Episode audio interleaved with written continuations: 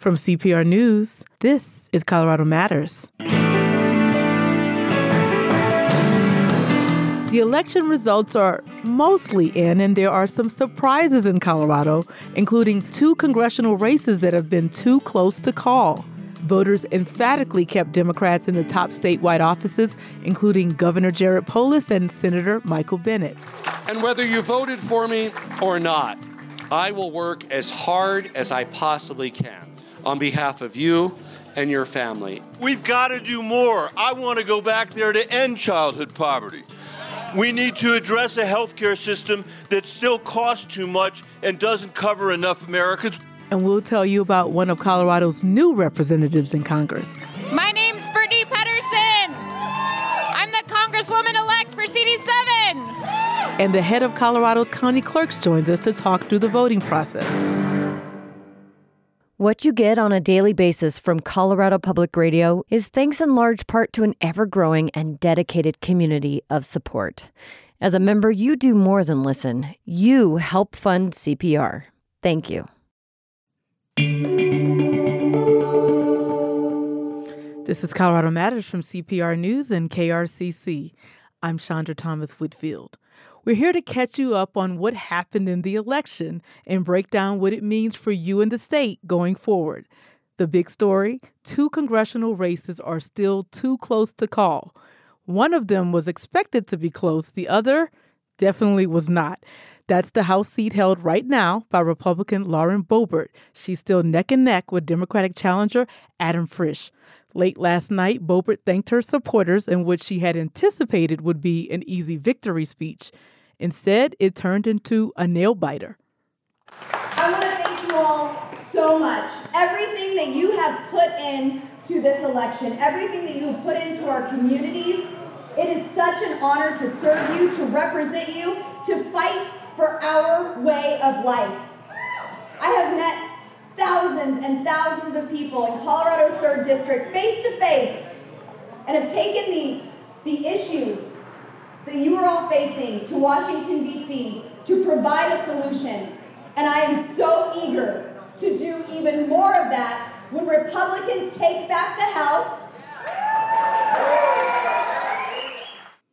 She went on to thank God and talked a lot about the role of religion in her campaign.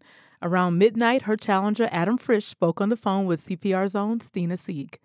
We've already hit a huge goal of running a very serious campaign and making a very tight race of it when a lot of people never gave us the time of day and thought that I was off my rocker when I thought that there was a path to victory. I knew it was going to be tight.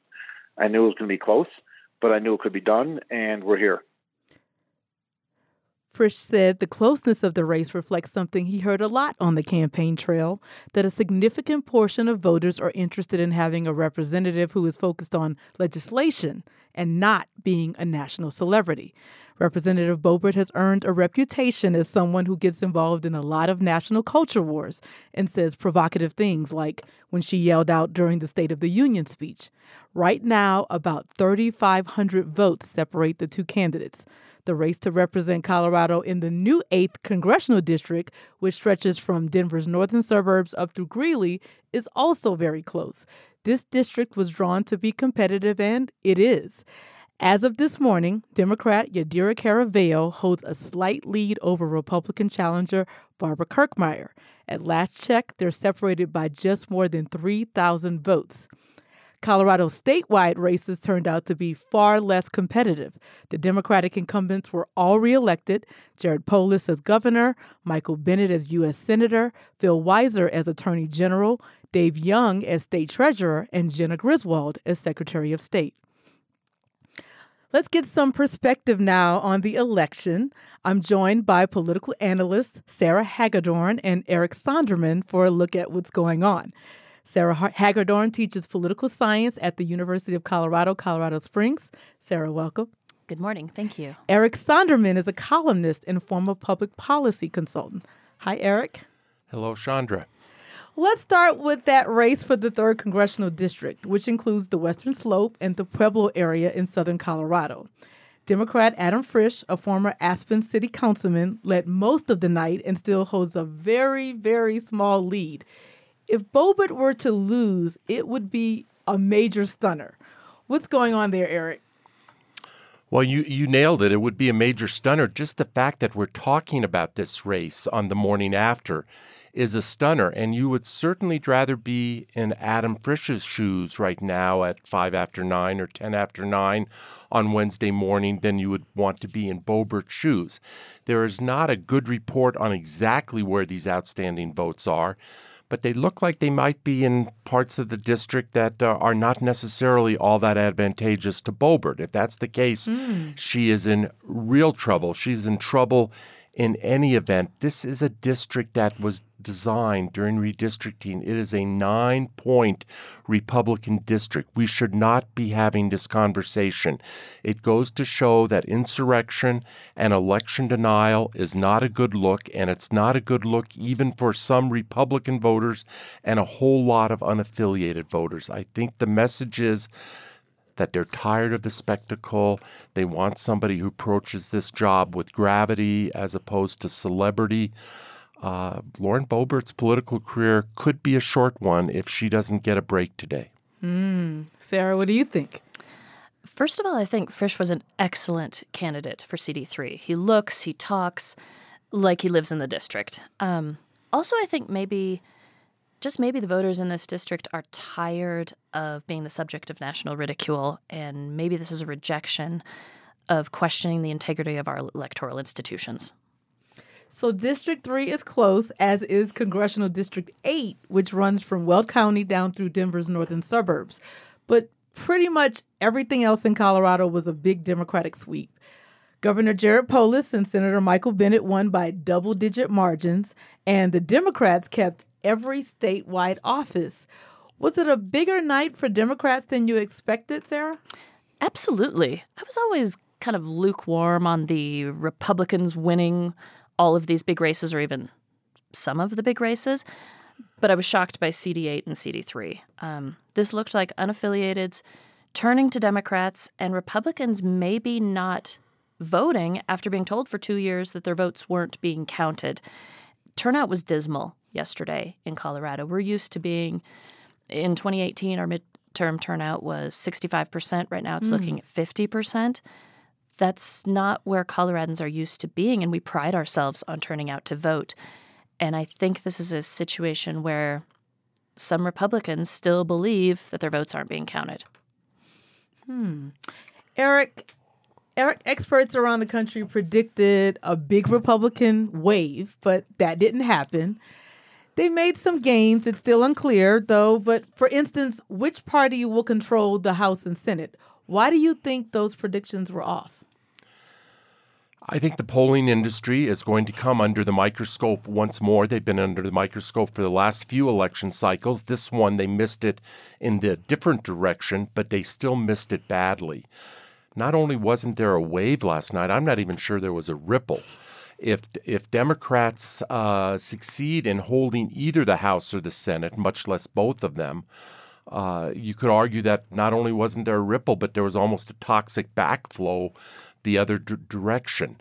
Uh, the Republicans had the whole set of issues that they wanted to talk about working in their favor, from the economy, inflation, crime, mm. fentanyl those were top of mind issues for many voters, and that was in the Republicans' wheelhouse. And yet, voters had a fundamental hesitancy. I think some of it was driven by the Dobbs decision, as we've discussed, the, the decision overturning Roe versus Wade. But more of that was driven by a fundamental unease with Donald Trump, with what the Republican Party has become, or at least one large wing of that party has become under Donald Trump, and the whole notion of an anti democratic, democratic small d, party out there that was demonstrated most vividly on January 6th of, of 2021.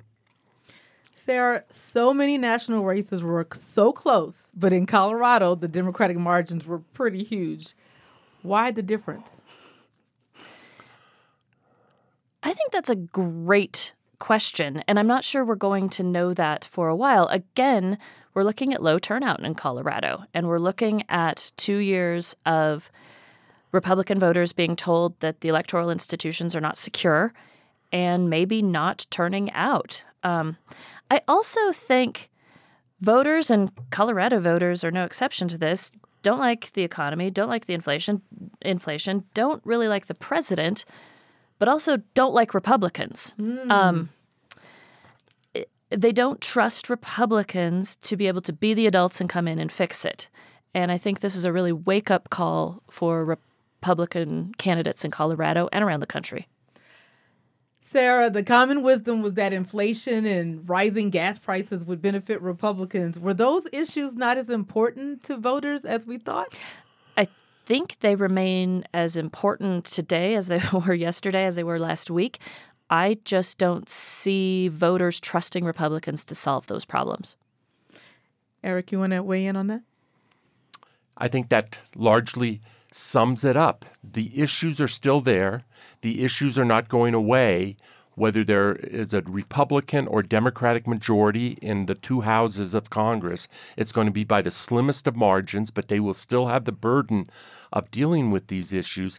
The problem in marketing terms, it's one of branding, and the Republican brand driven by Donald Trump has become a toxic brand and they need a brand refresh or a brand redo. And until they accomplish that, and you only accomplish that in a presidential year with a candidate other than Donald Trump, until that is accomplished, this is the pattern.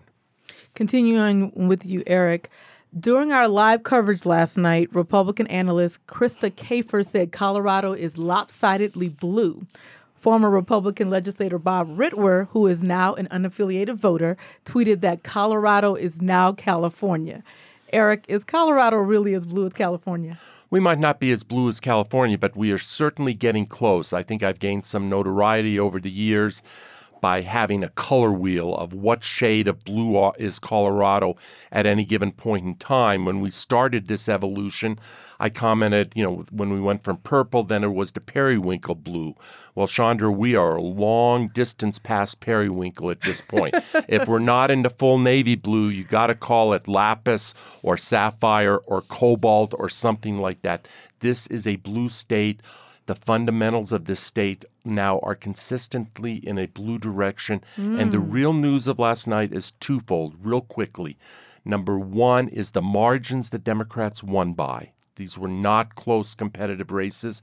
Number two is when you dig down into the results, you will find, I guarantee you, that even in Republican counties, in the El Paso counties, Weld counties, Douglas counties of the world, the Republican advantages were much more marginal. So totally flipped the color wheel. Now back to Colorado and particularly the state Republican Party. In the primaries this summer, the Republicans picked relatively moderate candidates with the thought that they'd have the best chance against Democrats. And yet, here they are, having lost almost across the board. Eric, what are your thoughts about what they're doing wrong? What they're doing wrong is back to where we were a few minutes ago. It's a branding issue. It is it is not individual candidates. The Republicans, with a few exceptions, quite frankly, nominated a very mature, centrist, responsible ticket. People like Pam Anderson, Lang Sias, Joe O'Dea. These are candidates that in a previous lifetime, Colorado voters across the board would have flocked to. But as long as the brand, it's not about these individual candidates, it is about the overall message, the overall perception of the Republican Party. That is a perception that is driven by Donald Trump. And quite frankly, Chandra, in this state, Lauren Boebert became the poster child for the Republican Party. And even in her district, we are seeing this morning that that poster child doesn't sell, and it mm. certainly doesn't sell in the rest of the state. Sarah, what will it take for the Republicans to recover in Colorado? Republicans have to regain voters' trust. Um, similar to what Eric is saying, that we have to move beyond the Congresswoman Boebert's. We have to move beyond that message, and Republicans need to show that they can be mature adults in policymaking and that they have policy ideas and solutions, not just criticizing Governor Polis or President Biden. But this is going to be a trust exercise in Colorado. I want to go back to the 8th congressional district for a moment. Still too close to call with Democrat Yadira Caraveo of Thornton holding a slim lead over Republican Barbara Kirkmeyer. As you know, that's Colorado's new congressional district, and it was designed to be very competitive. But a lot of people in recent weeks thought Kirkmeyer had the edge. Sarah, is it closer than you'd expected? Oh, yes. I was wrong on this one, and I'm going to be the first one to admit it. I said Kirkmeyer was um, going to show what midterms look like, right? That the out party picks up seats in a midterm, and I thought Kirkmeyer was going to be the maybe the one candidate in Colorado who was going to go along with that. We're going to see. There's 68% vote um, in in that district. We still have a few votes left, quite a few in Weld County, but that was that was a surprise. Uh, Caraveo used her um, used her benefit, used things to her benefit. Mm. Um, she's looking at probably a huge Latino vote. Um, she kind of distanced herself from national Democrats, with that, which I thought was smart, and talked about her own accomplishments here in the legislature. So I think she ran a good race for that district. Eric, now let's talk about what these victories might mean more practically. Let's start with Governor Polis. What should be his most immediate priorities? The political landscape certainly changed yesterday, but the facts on the ground didn't change. We're sitting here near downtown Denver. I was just at a meeting before coming over here in the heart of downtown Denver. The situation is the same today as it was yesterday. Inflation is similar today, the same today as it was yesterday. None of the facts on the ground have changed. And Democrats need to deal with those facts, and they need to deal with them in a responsible centrist. Yes, they'll be left of center, but they can't go too far left of center. They can't be crazy. But all that said, Chandra, Democrats in the state have a lot of running room. When you have a one party state, which Colorado has increasingly become, they have a lot of latitude to indulge various constituencies, to probably move a little bit further away from the mainstream than some people would like. But the facts on the ground remain, and we'll see how they cope with them. Sarah, Michael Bennet will be going into his third full term in the U.S. Senate. The Senate is really the prime example of the polarization of this country. It's so split that very little gets done. And with last night's results, Will anything be different this time around? Unfortunately, no. Um, there are some opportunities to get a few things done before the 2024 presidential election kicks off next week. Um, but I'm not sure these this group of senators we're sending back are going to be able to do it. I don't think we're sending any more true statespeople. They're going to be able to bridge this deeply and closely divided Senate. Um, to be able to work on some immigration, inflation, uh, foreign affairs. Similar to what Eric said, Bennet has some real flexibility here after this huge win, really, last night. Mm. He could be a leader because he has six years until he goes before the voters again. He is representing a more blue state. He could really get out there on some issues. Um, he's talking a lot last night and today about his tax cut bill, health care. I think if he wanted to be, he could be a real leader on abortion rights. Um, whether he will or not remains to be seen. All right. Well, thank you so much, both of you, for joining us. Um, Eric Sondermann is a columnist and former public policy consultant. Sarah Hagedorn is a political science professor at the University of Colorado, Colorado, Colorado Springs. They've shared their political insights with us throughout this campaign season. Our election coverage continues after the break. This is Colorado Matters from CPR News and KRCC. She thinks her ability to Google is going to figure out some big global conspiracy that. So many issues have wedged families apart the last few years personal, political, a global pandemic. I haven't wanted to ask if you were going to get vaccinated because I couldn't live with the terror that brings in me. How one mother and daughter unwedged the issues that divided them. Colorado Public Radio presents The Wedge, everywhere you get your podcasts. In his second term as governor, Jared Polis says he'll focus on making Colorado safer and more affordable. Last night, shortly after he found out he'd won his bid for reelection, he spoke with Ryan Warner from his victory party. You know, listening to your uh, victory speech, uh, you used a phrase that you have used throughout the campaign, and that is to save people money. Uh, that, I guess, then is going to infuse your next term. That, that's what I take away from your speech, or one of the takeaways. Well, look, I, I've always, you know, focused on protecting our freedom and saving people money. That means reducing costs and fees, capping the out-of-pocket costs of insulin, free preschool and kindergarten for every child, saving families thousands of dollars a year. When you look at the big costs that families have, um, healthcare and housing, those are the big two. So we're going to be putting a lot of effort into both of those to reduce costs and make Colorado more affordable for everybody. When you say protecting people's freedom, will you be specific about what that means in uh, the next four years? Absolutely. You know, we, we live in a, in a scary world, and uh, I always, you know, I was at the steps of the Supreme Court as a witness. I was a member of Congress when the Obergefell decision came out, and uh, we won the right to marry who we love across the country. That's in jeopardy. The right to make reproductive health decisions of choosing when and if to have kids. Colorado is a, is a beacon of freedom. Uh, and I really love the fact that in our state, you can live the life you want to live, marry who you love, decide when and if to have children, and there's room for everybody in our state, uh, from uh, from from Julesburg to Grand Junction to Denver. No matter what your background, your cultural heritage, no matter who you voted for or what party you're in, Colorado is a place where you can live your best life and recognize your dreams. You know, the AP has called the Senate race for Michael Bennet. Uh, Caitlin Kim noted that that hadn't reached, that news hadn't reached the ballroom yet. Am I informing you of that?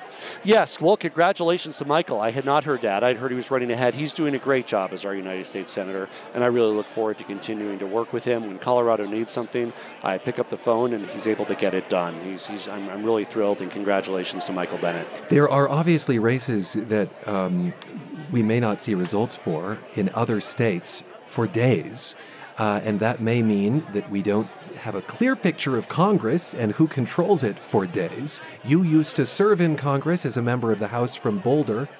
Talk to me about the potential for a contrast between some blue victories in Colorado and what may be some red victories uh, nationally you know, no matter who the people elect, both in our state uh, and, and, across the nation, it's really time to work together to make Colorado and America uh, a better place. And, and I get it, most people run as Republicans or Democrats, and, and, and, and they espouse that particular viewpoint, but it takes everybody to move our country forward. It takes everybody to move our state forward. I think what I'm looking for with the state legislature, Republicans and Democrats, I, I hope they bring good ideas from the left, from the right, from the middle, uh, to make our state an even more amazing place, to make Colorado safer, to make housing and healthcare more affordable, and to protect our environment and our air quality. We're a lot more bipartisan in Colorado than the national legislature. 93% of the bills I signed were bipartisan. Of course, hmm. who's in a majority makes a difference, but the vast majority of the bills that, that we work on, in fact, you know, when I was elected last time, my very first call was to a Republican legislator who's our lead sponsor of free full day kindergarten, uh, and we got it done. And likewise, I look forward to working with Republicans on saving people money and on making housing and healthcare more affordable. Okay, final question is this Your name has appeared on lists of potential Democratic presidential candidates. Is it possible that you would leave the governor's role to run for president? I am focused 110% on, on serving Colorado. I love Colorado. Uh, we're raising our kids here. Uh, this is the job that I always wanted, and every day I pinch myself that I have the opportunity to do this great work. Governor, thank you for being with us. I appreciate your time. Thank you, Ryan. Take care.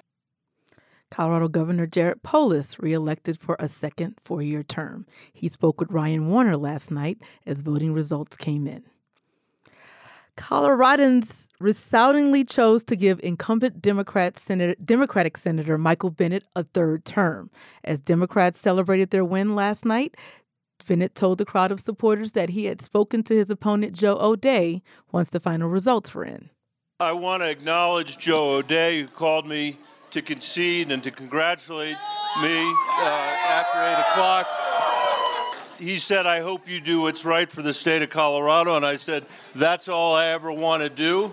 And we agreed to stay in touch. But I told him, and I want to tell you, that I appreciate the fact that he stepped up and ran for office. It's not an easy thing to do. Let's give him a round of applause for his willingness to run. Bennet also acknowledged Governor Jared Polis's successful reelection bid and thanked his family and campaign volunteers. And he talked about why he believes the Democrats triumphed in Colorado and about the challenges that lie ahead. what I want to tell you is why we won this campaign in Colorado. And we won this campaign because we told the truth from the beginning to the end of this election. We said the same things in red parts of the state and blue parts of the state. In our primary and our general election, we told the truth. And we focused on the struggles of working people in this economy. And some of you have heard me say this a million times, but if I had to summarize my town halls in the time that I've been in the Senate, it's very easy to do it. And this was before we were dealing with the inflation we're dealing with now. It's families coming and saying, Michael, we are working incredibly hard. We're killing ourselves. And no matter what we do, we can't afford some combination of housing, of health care, of higher education, or early childhood education. We can't save. And this is the anecdotal reflection of an economy that for 40 years has worked really well for the top 10% of Americans and hasn't worked for anybody else. And this is this was not an accident. There's been a 40-year Washington consensus since Reagan basically was president that said we're going to privilege people in our society that want to make stuff as cheaply as possible in China or Southeast Asia over lots of other choices we could have made, like our own supply chains, like our national security, like being able to earn a decent wage in the United States of America. And as a result of those policies that Washington still has not corrected, as we stand here tonight, we have the worst income inequality that we've had in a century in the United States of America. We are the richest country in the world, and we have the third highest rate of childhood poverty in the industrialized world. And I think that's unacceptable. I think that is unacceptable. We have to change that. Bennet spoke about what he sees as recent congressional victories the child tax credit, requiring Medicare to negotiate drug prices, and he talked about the passage of a climate and energy bill. That's going to be able to reduce costs in this country. It's going to enhance our national security. And finally, we're going to drive emissions down. This country is now positioned to lead the entire world in this transition we have to make over the next 25 years, and Colorado is positioned to lead the country. Bennet also congratulated Colorado's newest member of Congress, Democrat Brittany Pettersen, who won an open seat vacated by Ed Perlmutter. Pettersen has been a state representative and a state senator. She ran for the U.S. House on a platform that included economic recovery, energy independence, reducing healthcare costs, and protecting reproduct- reproductive health care, including abortion access and protecting voting access and free and fair elections. And she told CPR's Caitlin Kim she'd work across the aisle. I have always found unlikely allies uh, by taking the time to build relationships, understanding where people are coming from, their life stories, the things that they care about. I'm going to continue to work on trying to build those relationships and solve problems that are affecting people's lives. That's what people want us to do. They don't want us to have partisan bickering and you know locking down as caucuses, and they want us to actually work together to address the issues that they're facing every day. That is Brittany Pettersen, who will represent District 7 in the U.S. House of Representatives. When we come back, how did the voting process play out across Colorado? We'll check in with the head of the county clerks. This is Colorado Matters from CPR News and KRCC. Colorado's Front Range. Just where does it start and end? Why does Denver sometimes smell like dog food? What's the perfect seat at Red Rocks for the best sound? These are the kinds of Colorado questions we've gotten and answered in the past. I'm Rachel Estabrook from the CPR Newsroom, and we want to hear from you, too. Ask your question at cpr.org slash Colorado Wonders. Help us all discover more about our state of wonders. cpr.org slash Colorado Wonders. Ballots are still being counted, leaving some races in the country and in Colorado still too close to call. Once the final count is in, it remains to be seen whether candidates or others will try to contest the results. There have also been concerns about the safety of election workers. Here to discuss how Tuesday's vote went and what happens next is Matt Crane. He's the executive director of the Colorado Clerks Association. Matt, welcome to the program. Good morning. Thanks for having me. So, what was your election night like? Did you get any sleep? well, I think I got to bed probably about three thirty, four o'clock. So, was hearing from clerks all through the night about how the process was going. Um, so, it, it was a busy day, but a good day. Sleepless night for all of us in this industry. Yes. Let's talk about how things played out across the state. Right now, as we talk Wednesday morning, it could be argued that the biggest unknown is the state in the state this cycle is the congressional race in CD3 between incumbent Republican Lauren Boebert and Democratic challenger Adam Frisch. At last count, Frisch was leading by less than 5,000 votes. Matt, how is the counting done in really close races and what might trigger a recount of the vote or any other races that are too close to call? So the the counting is continuing. You know, I think we see a close race there and in congressional district 8 as well. So counties are continuing to go through very carefully, count each ballot. Um, they're still verifying eligibility on, you know, signature verification on some of these ballots, sending it through tabulation. We should have greater clarity, I think, on that later today. Um, and then after this process, so you know, everybody thinks election day and it's done. It's not here in Colorado because if you made a mistake on your um, with your signature on your mail ballot envelope, you uh, you have until eight days after the election to cure that. And then our military and overseas voters, so long as their ballot was postmarked on election day, have until eight days after the election mm. um, where we can receive that and, and count that as well. So when these razor thin elections like this, where it's where it's super close, it could be a while until we truly have clarity in terms of who wins and who loses. Definitely razor thin this time around. When you were here last week, we played a clip from President Biden's address to the nation asking for patience when it comes to determining results. I know it's barely been 12 hours since the polls closed, but do you have a sense of whether the message got through? I think that's something we're always we're always pushing is patience. But look, in, in close elections like this, election officials know that people want results.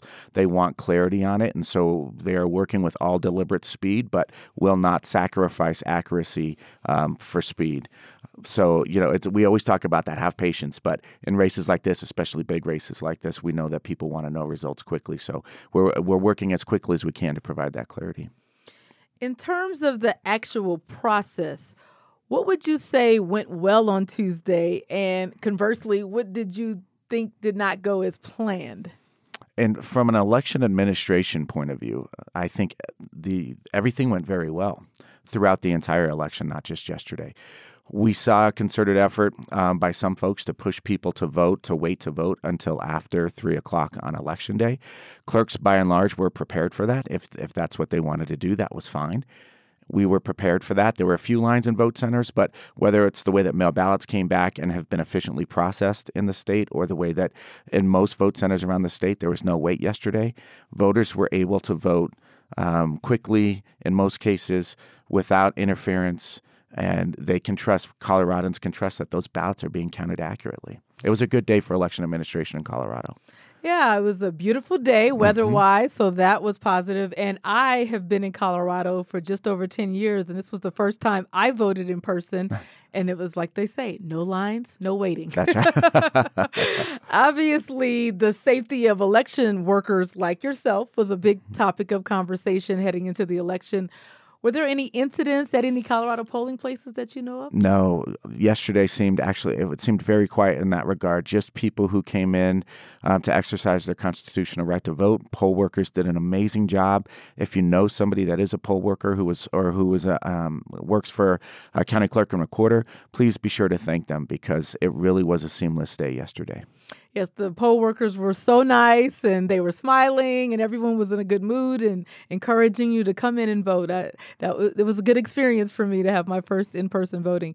So we know that heading into the midterms, Republicans both here and across the country were telling many of their followers not to vote early by mail and to wait until Tuesday and vote in person. And you and others argued that that would actually slow down the counting of the vote. Mm-hmm. What can you tell us about the ballots that came in by mail? How did they break down in terms of Democrats and Republicans? Still, we're still breaking some of that data down. I do think that we saw a little bit of an uptick in people coming to vote in person um, in some counties. Um, after three o'clock on election day. And I think, you know, we're seeing the impacts of that out in Congressional District 3 right now, where counties mm. are still working through mm. ballots. Um, but again, that's you know wh- you know whether or not I think that was an effective strategy. Certainly, some of the bad actors that were pushing that they were pushing lies and telling people this is why you should go vote after three o'clock on election day. So they kind of scared people in that way, which is um, which is disgraceful. But counties are re- counties were ready for it, and we're able to process votes and voters efficiently. And now we just wait for for the outcomes to be to be clear. Let's zero in on El Paso County. We know the clerk there, Chuck Broerman, like you, is a Republican who has consistently called out the big lie of fraud in the 2020 mm-hmm. elections. How did things go there? I think, uh, you know, I spoke to Chuck um, multiple times yesterday, and I think you know, he and his team did a fantastic job, and uh, you know they saw a bit of an uptick again, same same deal, but they handled it uh, extremely well, and I think the the citizens of El Paso County should be extremely proud of Chuck, Chuck and their team for for running a great election in the face of um, a lot of craziness over the last year or two down there. You testified before Congress this summer, along with a number of other election officials, about issues including security and safety. Mm-hmm. What sense have you gotten from your counterparts across the country about their experiences on Tuesday? So uh, we're still trying to catch our breath in our in our own you know respective states um, from where we are, but in watching some of the things that went on, you know, I think by and large things went well all across the country. There were certainly some pockets where there were some things that happened, you know, where concerning things that happened, we're, we're still trying to let the dust settle to see what, what that actually was. There were some interesting reports out of Maricopa, um, some other parts of the country.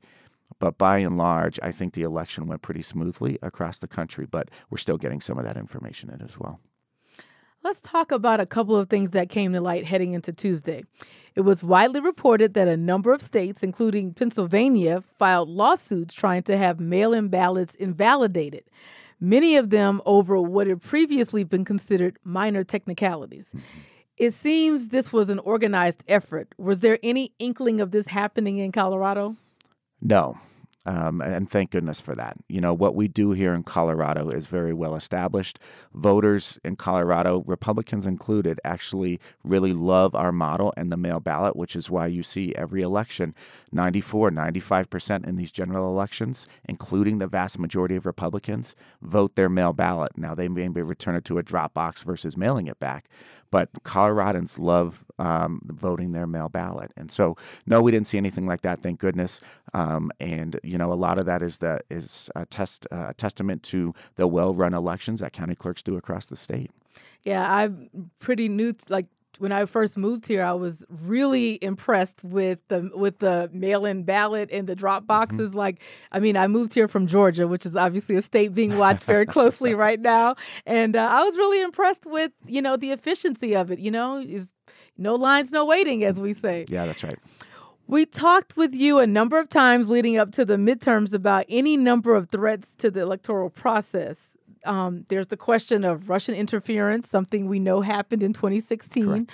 On Monday, conservative columnist Bill Kristol quoted an ally of Vladimir Putin saying, quote, "We have interfered in US elections. We are interfering and we will continue to interfere carefully, accurately, surgically, and in our own way, as we know how to do."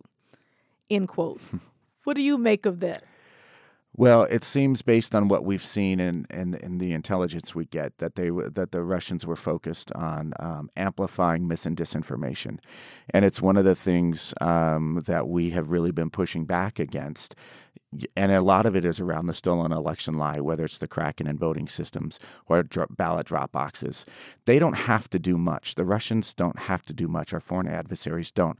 All they have to do is amplify disinformation that unfortunately too many people on the right have been spreading over the last two years. They can just amplify that and get out of the way, and then we turn on each other.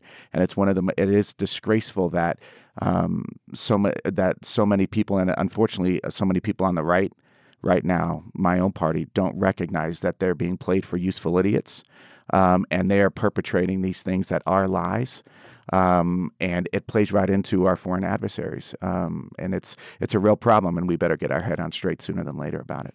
Now, you were encouraged by the fact that the election deniers across the country lost their races, particularly Secretary of State races. Yeah, yes, I am. um, because, you know, there are things that we can do to improve our elections here in Colorado and obviously in other states across the country. But we can only make the changes that are necessary when we start with facts about what's really wrong and what's not. And one of the things that has been most frustrating for myself, for Chuck Broerman, for um, other Republican, you know, Republicans, uh, election administrators, as we as we fight um, with some in our own party about this, is the necessary improvements that we want to make to keep strengthening our model we can't even we can't even start having those conversations because we're having to fight back lies and conspiracies. So we can't even focus on improvements we need to make, and so it makes it much harder to improve the integrity of our election um, and to you know to do things that we know we need to do.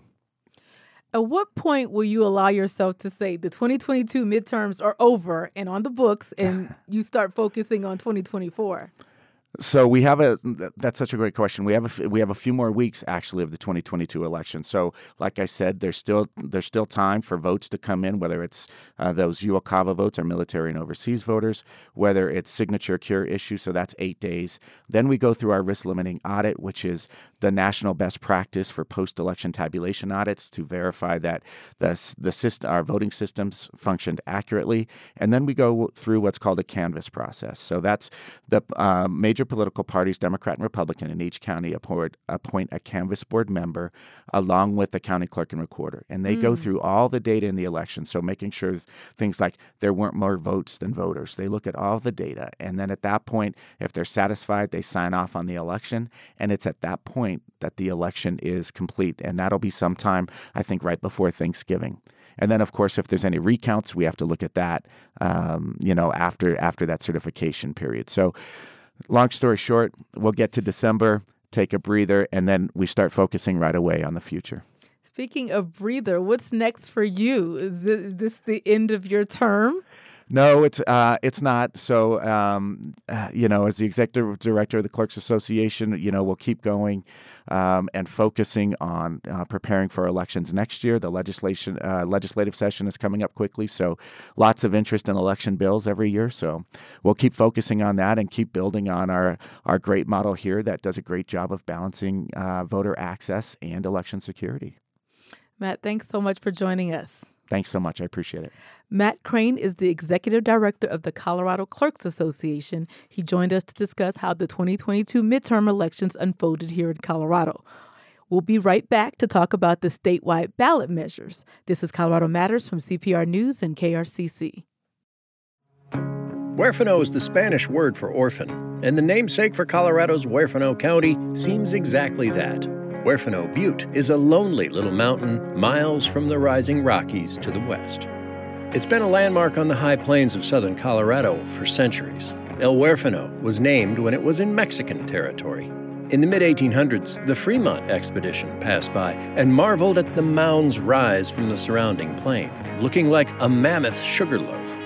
Road crews who built I 25 also took note paving a pull off at milepost 59 for northbound traffic to ponder from the comfort of a car. Thousands of people pass by every day. But even those who don't stop can't miss this stray protuberance with a story much older than human history. Millions of years old, Huerfano Butte is a stark and lonely volcanic outcrop that never erupted. A Colorado postcard from CPR with the support of Sheets and Giggles. Let's get you caught up on the statewide ballot measures now. Colorado's psychedelic mushroom ballot measure is still too close to call right now. At the moment, it appears to be passing, but that vote is not final. Proposition 122 is, is a citizen initiative that takes a number of steps from the decriminalization of certain substances to the creation of places to consume them. CPR's Ben Markus spent election night with the supporters of the measure and spoke with Ryan Warner. Ben, mushrooms uh, kind of steal the show on this one, but it actually addresses a number of substances that are now illegal. Right. So after a certain number of years, the state can come together and decide which substances, other than psilocybin, they want to legalize in Colorado. But it'll be a panel of experts who decides that. Natural substances, they say. So mushrooms and what else could be on the table? Mescaline, the experts have to come together and decide whether or not they believe there's therapeutic value to those substances. But it's psilocybin is the cornerstone of this proposition, should it pass. Well, I think the operative word there seems to be therapeutic. Say more about why supporters want these to be more accessible. The evidence and studies on psilocybin's effect on a range of mental health conditions is very compelling. High level journals in science, the New England uh, Journal of Medicine, have found that it reduces significantly depressive symptoms and that it has a lasting effect over at least a year.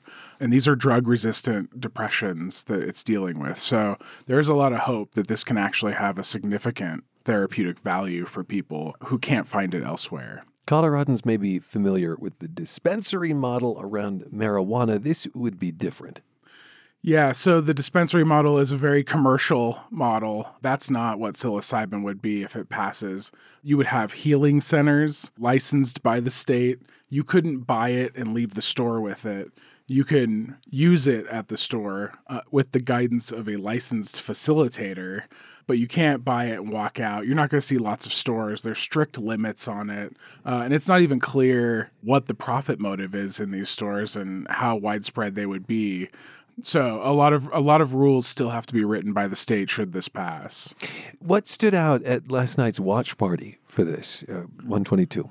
It w- felt like a reunion of Amendment 64, the ballot measure to legalize ca- recreational cannabis in Colorado. A lot of the same figures were pushing the psilocybin. Some of the same donors, some of the same folks who wrote Amendment 64 were there. I think this is the logical next step in the drug progressive drug policy movement was psilocybin. What an interesting timing because didn't we just pass the anniversary of the legalization of marijuana in Colorado? That's right, 10 years. And so it's what was the next step? We've legalized cannabis. It's uh, illegal in many states across the country.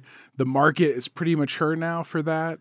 And so, what's the next drug? And I think psilocybin is seen as uh, one that may not be as commercially big as cannabis, but has maybe even higher therapeutic value. Now, this is a, question of decriminalization, not legalization, correct? So it's decriminalization, but also this therapy model too. So not only are you decriminalizing psilocybin, but the state also has to set up a system for these healing centers where people can go and use the drug at the center. Have any other states gone forward to something like this? Only Oregon.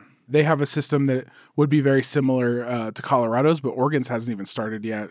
They will hand out some of the first applications in January of 2023. If I recall, around the legalization of marijuana, it was Washington and Colorado. There's something about the Intermountain West and perhaps the Northwest. They're very closely aligned politically when it comes to drug policy. CPR's Ben Markus, Prop 122, dealing with psychedelics was one of almost a dozen statewide measures on the ballot. And let's run down a few others with public affairs editor at CPR, Megan Verlee. Hi, Megan. Hey, Ryan. Why don't we start with the measures we know have passed? Sure, and we can start with Coloradans giving themselves an income tax cut uh, from a rate of 4.55% to 4.4%. That was Proposition 121, and it passed with more than 65% of the vote. The income tax, by the way, is something that both candidates in the governor's race uh, said they wanted to do away with entirely. So this vote makes it clear that Coloradans agree that they would like to see it come down at least a little bit. I will say what's funny is that they also, the voters, passed a measure that is intended to make it harder for future income tax cuts to pass. Oh, what's that one? That was Proposition GG. It was put on the ballot by Democrats.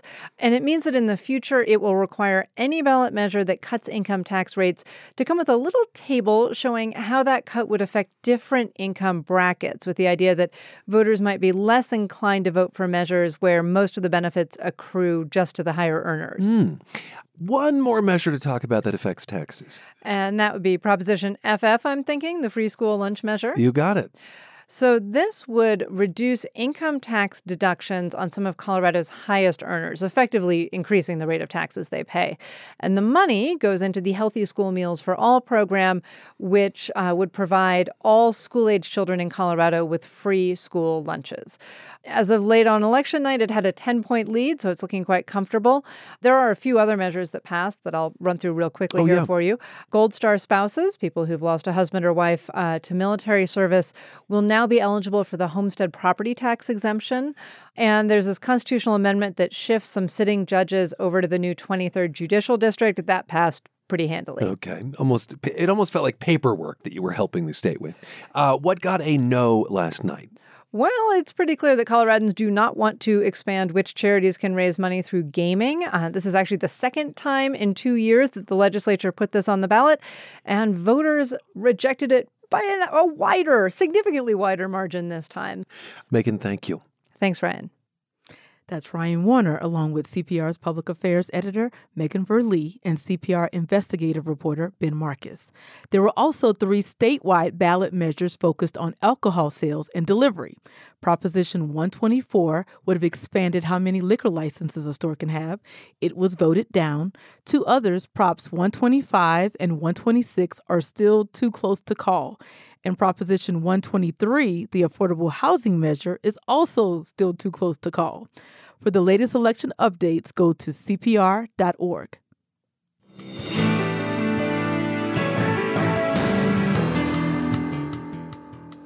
Thanks for joining us today and to the entire Colorado Matters team. Tyler Bender, Carl Bielek, Anthony Cotton, Pete Kramer, Andrea Dukakis, Rachel Estabrook, Michelle Fulcher, Matt Hers, Michael Hughes, Chris Ketchum, Pedro Lumbrano, Patrice Mondragon, Shane Rumsey, Ryan Warner.